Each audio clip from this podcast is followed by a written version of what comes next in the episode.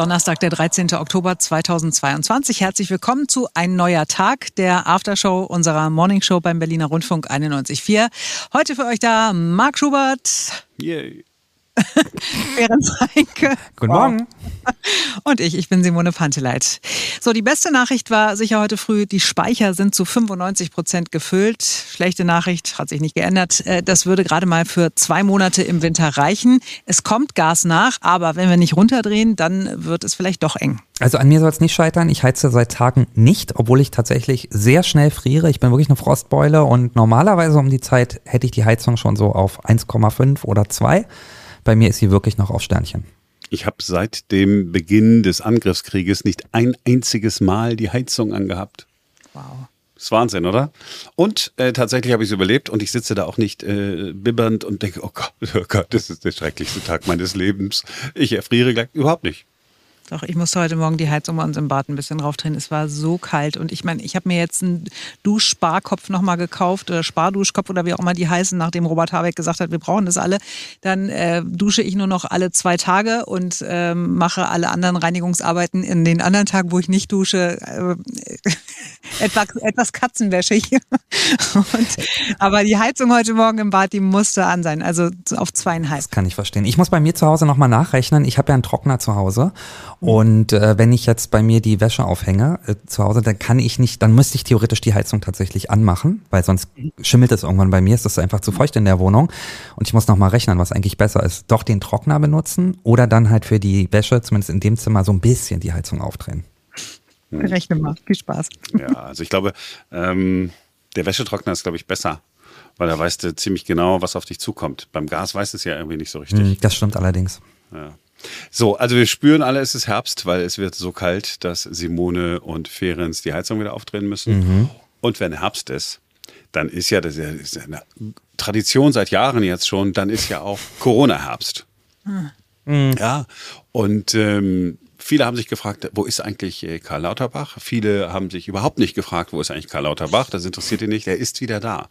Ähm, heute früh hat er zum ersten Mal wieder einen Auftritt gehabt und wird jetzt als relevanter erachtet. Das klingt jetzt alles so negativ. Also es gibt ja viele, die sind total dankbar, dass Karl Lauterbach jetzt, wo die Corona-Zahlen wieder steigen, wo wir viel in Innenräumen unterwegs sind, sich wieder Gehör verschafft, um zu sagen, Leute, ähm, ich glaube, wir haben das Schlimmste noch nicht hinter uns. Oder vielleicht haben wir das Schlimmste hinter uns, aber noch nicht alles. Und so ist es dann jetzt auch gewesen. Heute früh hat er in der ARD ein Interview gegeben und hat gesagt, äh, liebe Leute in den Ländern, es sieht so aus, als müsstet ihr jetzt langsam mal äh, mit der Maskenpflicht um die Ecke kommen. Ne? Das äh, mhm. sieht nicht so ganz so gut aus. Wir wollen keine Panik schüren, wir wollen die Länder auch nicht irgendwie gängeln, aber es muss jetzt schon darauf hingewiesen werden, irgendwann müssen die Länder sich überlegen, wäre es nicht doch besser, die Maskenpflicht einzuführen. Ich glaube aber auch, dass die Länder damit verantwortungsvoll umgehen, weil die Länder sehen ja, das endet nicht von allein. Wir haben wieder stark steigende Fallzahlen, wir haben eine hohe Dunkelziffer.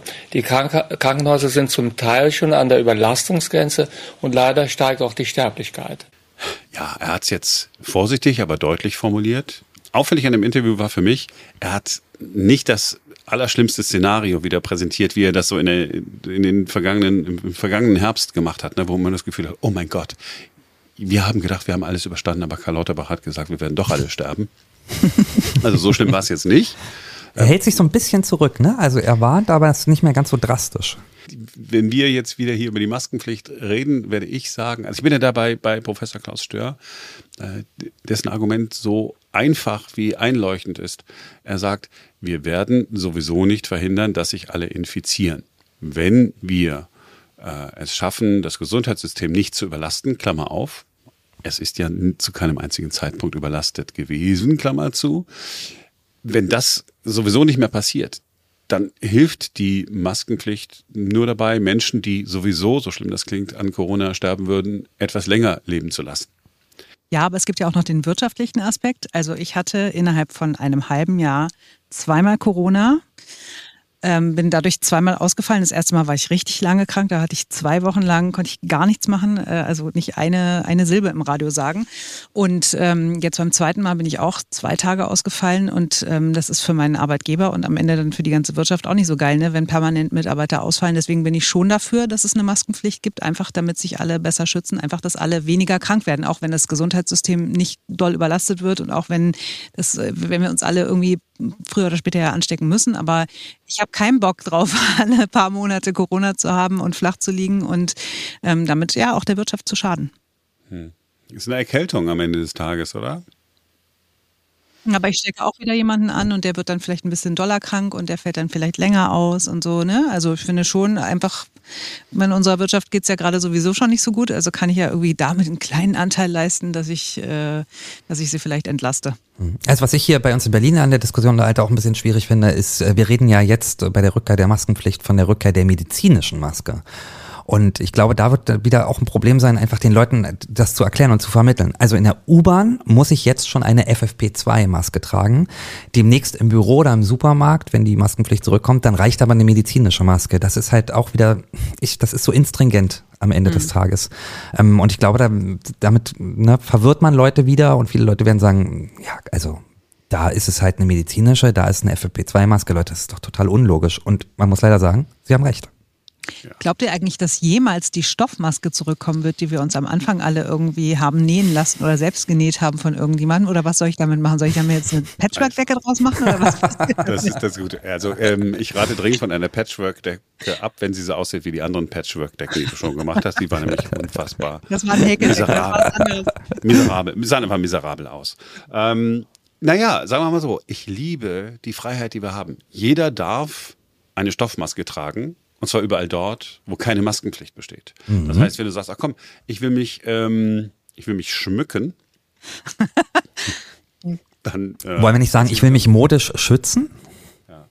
Ja, ist es denn Schutz oder ist es nicht am Ende des Tages? Äh äh, es gibt einen mini, mini, minimalen Schutz. Also alle Studien, wir haben ja, ich glaube, da vor, vor einem Jahr oder vor zwei Jahren schon drüber gesprochen. Es gibt einen minimalen Schutz, gibt es, mhm. aber es ist nicht zu vergleichen mit dem Schutz der medizinischen Maske. Und es gibt sogar unterschiedliche Untersuchungen darüber, ob deine eine FFP2-Maske tatsächlich besser schützt. Es gibt einige FFP2-Masken, die besser schützen als eine medizinische Maske, aber nicht alle, weil die Passform mhm. nicht optimal ist und weil FFP2-Masken eigentlich ja nicht äh, dafür gedacht sind, vor Viren äh, zu schützen, sondern eigentlich vor Staub zu schützen. Und deswegen ja, die ganze Diskussion geht weiter und auch diesmal wird es wahrscheinlich wieder so sein, dass Länder wie die Schweiz ebenfalls keine Überlastung des Gesundheitssystems äh, erleben, äh, ebenfalls dort die Menschen nicht umfallen wie die Fliegen und die haben sozusagen ja alles aufgehoben. Frankreich hat auch quasi gesagt, wisst ihr was, äh, Corona ist jetzt, äh, ist jetzt einfach endemisch, Corona gehört jetzt einfach äh, zum Leben dazu und, mhm. so schlimm es klingt, auch vielleicht zum Sterben dazu.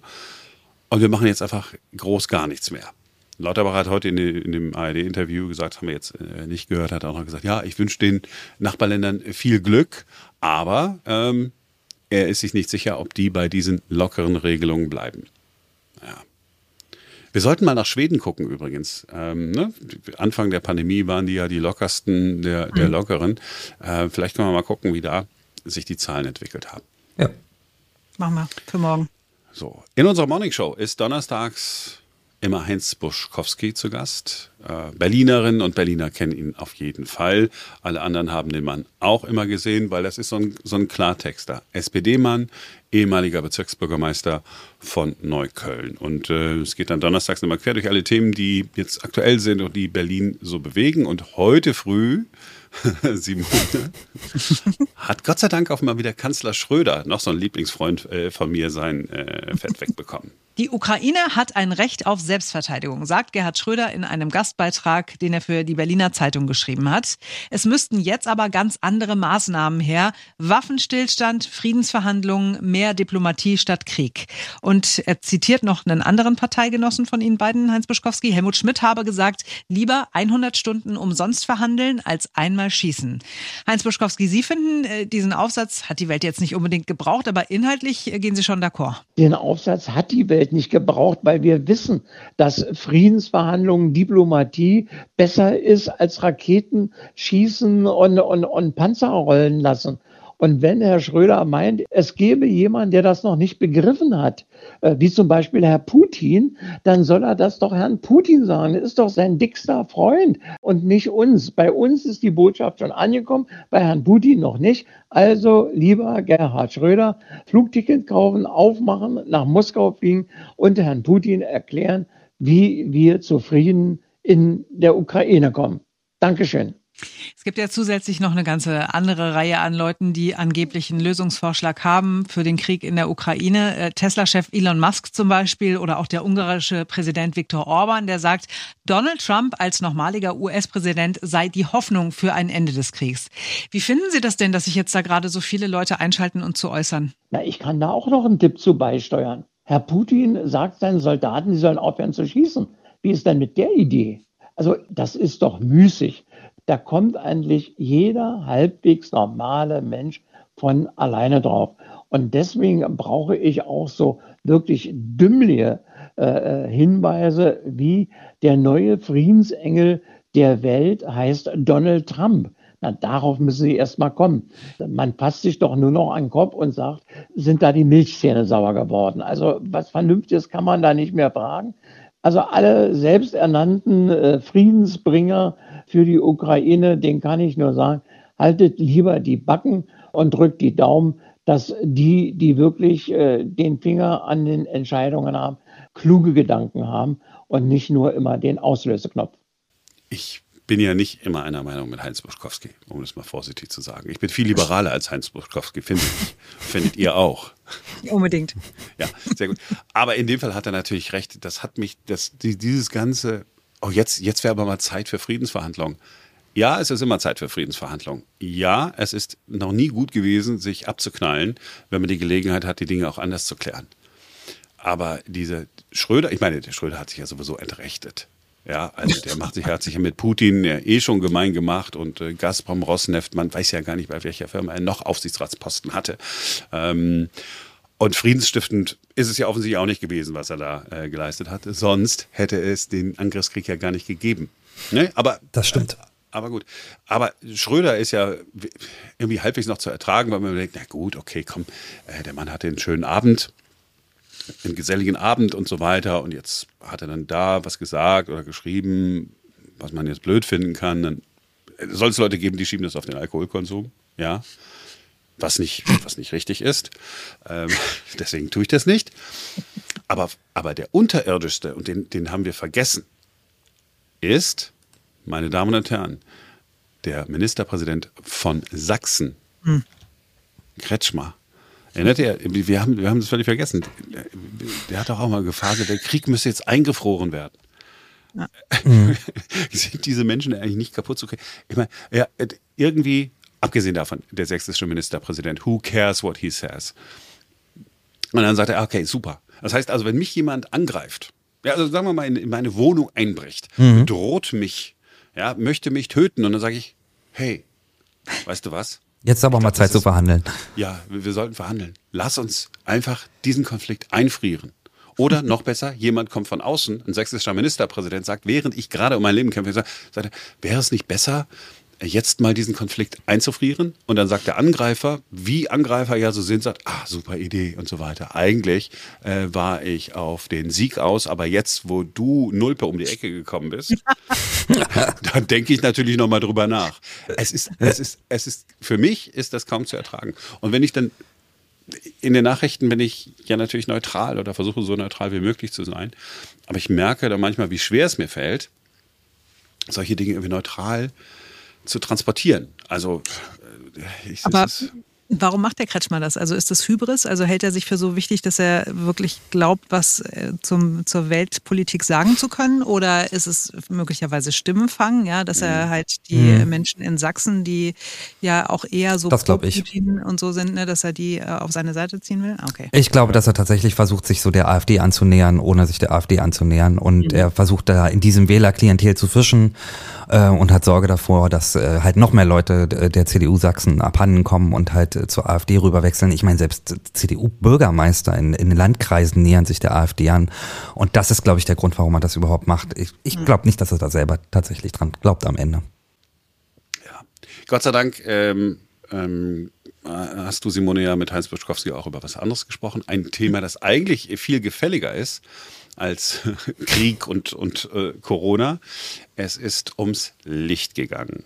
Wir sollen ja alle äh, sparen, ne? also mhm. Geschäfte sollen dunkel bleiben nachts und äh, Gebäude werden äh, nicht mehr angestrahlt. Die Weihnachtsbeleuchtung in Berlin fällt an der einen oder anderen Stelle aus. Wo war es nochmal? Kudamm und so, ne? Auf dem Kudamm ist nicht sicher, dass es kommt, ja. Ja.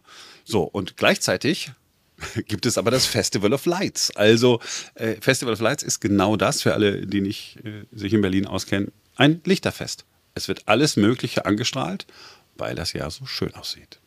Heinz Buschkowski, wir haben an dieser Stelle schon über die Weihnachtsbeleuchtung gesprochen, die es in diesem Jahr ja nicht geben wird auf dem Kudamm und der Friedrichstraße, wofür Sie überhaupt gar kein Verständnis hatten. Wie sieht es jetzt mit dem Festival of Lights aus?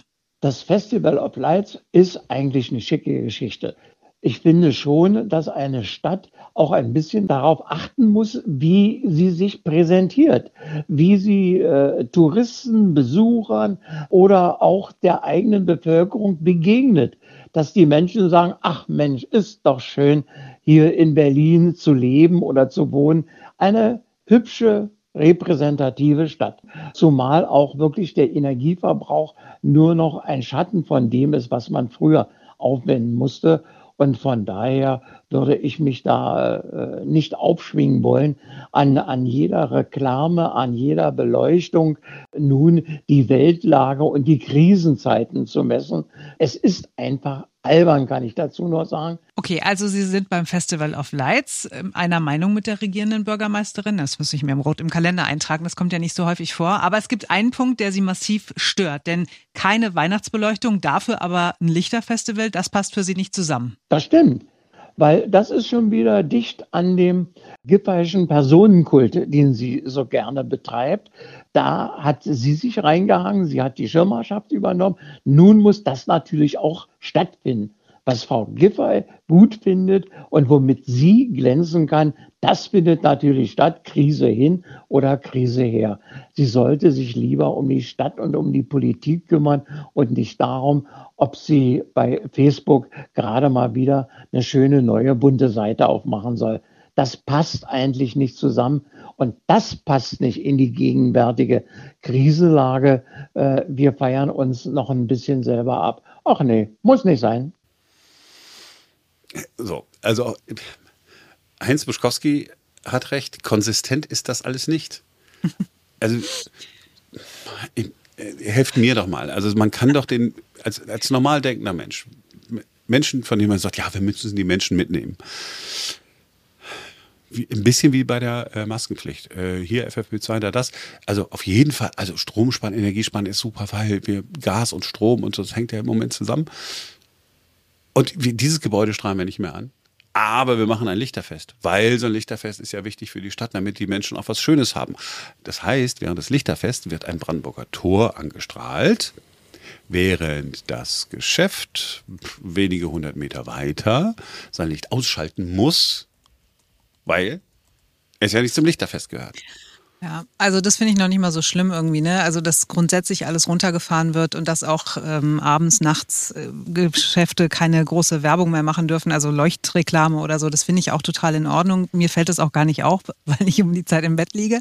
Aber ähm, was mich schon nervt, ist, dass die Weihnachtsbeleuchtung halt nicht stattfinden soll, dass der Senat da seine Unterstützung gestrichen hat und dass man aber trotzdem äh, das Festival of Lights unterstützt. Also die Regierende ist ja sogar Schirmherrin dieser Veranstaltung. Mhm. Ähm, das finde ich irgendwie ein bisschen uncool, ne? weil ich finde, auf dieses Festival of Lights hätte man jetzt nochmal dieses, nächstes, übernächstes Jahr, keine Ahnung, wie verzichten können. Da geht den Leuten jetzt nicht sowas ab und keiner sagt so, oh Gott, wisst ihr noch, sonst im Oktober war immer Festival of Lights und jetzt findet es nicht statt. äh, bei der Weihnachtsbeleuchtung finde ich es deutlich äh, trauriger irgendwie so, ne? weil das bringt Menschen in eine Stimmung. Das ist so die klassische Zeit, wo alle irgendwie ein bisschen was Schönes brauchen und so und dass man da spart und aber dieses Festival of Lights macht, das finde ich irgendwie. Immerhin kann man aber den äh, Veranstaltern nicht vorwerfen, dass sie nichts getan haben. Ne? 75 Prozent weniger Stromverbrauch, ganz viel auf LED umgestellt. Also es ist ja nicht so, dass sie es ganz so durchziehen wie die letzten Jahre. Das muss man natürlich auch dazu sagen. Ja, aber das sagen die Leute mit der Weihnachtsbeleuchtung ja auch. Ne? Das, äh, die Kosten sind ja. ja gar nicht so hoch und auch da könnte man ja mit LED und so weiter arbeiten. Wir brauchen mehr Kerzen. Ja, äh, genau. Und dann, dann, haben wir mehr Feuerwehreinsätze und so weiter. Und wenn das Haus dann abbrennt, entsteht auch wieder CO2, Leute. Ja, also, das stimmt. Da auch äh, vorsichtig. Alles in allem, ja, alles in allem ist doch, äh, äh, mir ist das völlig egal. Also jeder soll sich so hell machen, wie er will oder nicht. Aber man kann nicht auf der einen Seite, und das ist eben für mich ein großes Kommunikationsproblem, mal wieder an der Stelle zu sagen, entweder wir sollen sparen oder wir sollen es nicht. Das machen wir, das nicht. Äh, der Geschäftsinhaber darf äh, nicht. Festival of Lights ist aber super. Das ist halt, wenn man da als normaler Mensch, ehrlich, ich gehöre mittlerweile auch dazu, ich sage, wisst ihr was? wenn mir jetzt das Geld egal ist, ob ich jetzt 5 oder 15 Euro zahle äh, für die Beleuchtung, bei dem Kladderadatsch, ich mache einfach mein Licht an und aus, wie ich will. Und das, hm. das kann ich dann wirklich verstehen, dass Leute sagen, ey, ihr habt sie ja nicht mehr alle. Und das, das, das, das ist das, was mich so ärgert. Ja. Ansonsten wisst ihr ja, Weihnachtsbeleuchtung habe ich in meinem ganzen Leben noch nicht gebraucht. das Festival of Lights, ja, ähm, es soll Städte geben, auf der ganzen Welt, wo es kein Festival of Lights gibt, die Lebensqualität soll dadurch gar nicht gesunken sein. Weiß ich, es gibt jetzt keine Untersuchung. Das ist meine äh, Regel. Ich brauche es auch nicht unbedingt. Ne? Ich brauche aber schon Weihnachtsbeleuchtung und du wirst sie auch brauchen. Deswegen kriegst du in diesem Jahr von mir einen Herrnhuter Stern geschenkt und den wirst du aufhängen und dann wirst du merken, dein Leben ist viel, viel besser als vorher. Und auch da bitte keine Kerze reinmachen. Was auch immer ein Herrenruter äh, Stern ist, äh, kannst es mir gerne zur Verfügung stellen, aber es hat bei mir noch nie Weihnachtsbeleuchtung gegeben, es wird sie auch diesmal nicht geben. Es bedeutet mir nichts.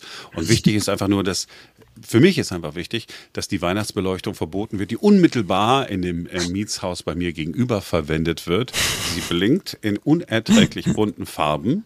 Ja, es sieht immer so, ich weiß, dass es gar nicht, es klingt jetzt so böse, ist aber gar nicht so gemeint, so als wäre es auf, dem, auf dem Polenmarkt gekauft worden. Farben, die nicht so zueinander passen und dann blinken die dann so.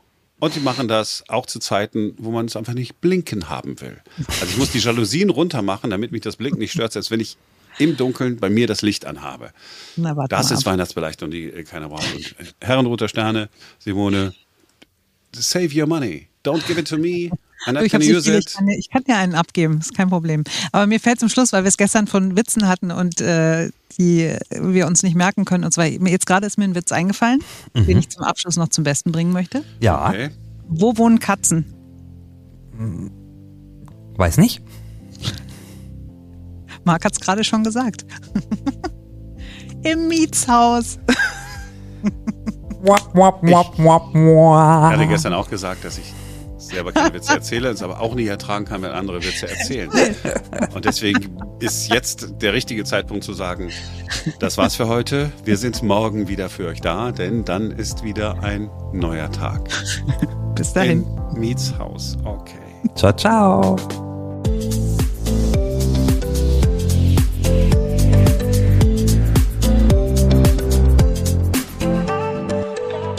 Das tut weh ich wusste, dass du es hassen würdest. Und ich schäme mich so. Ich schäme mich wirklich für dich. Wirklich. Das ist ganz schlimm. Ja, das nehme ich in Kauf. Das ist völlig okay.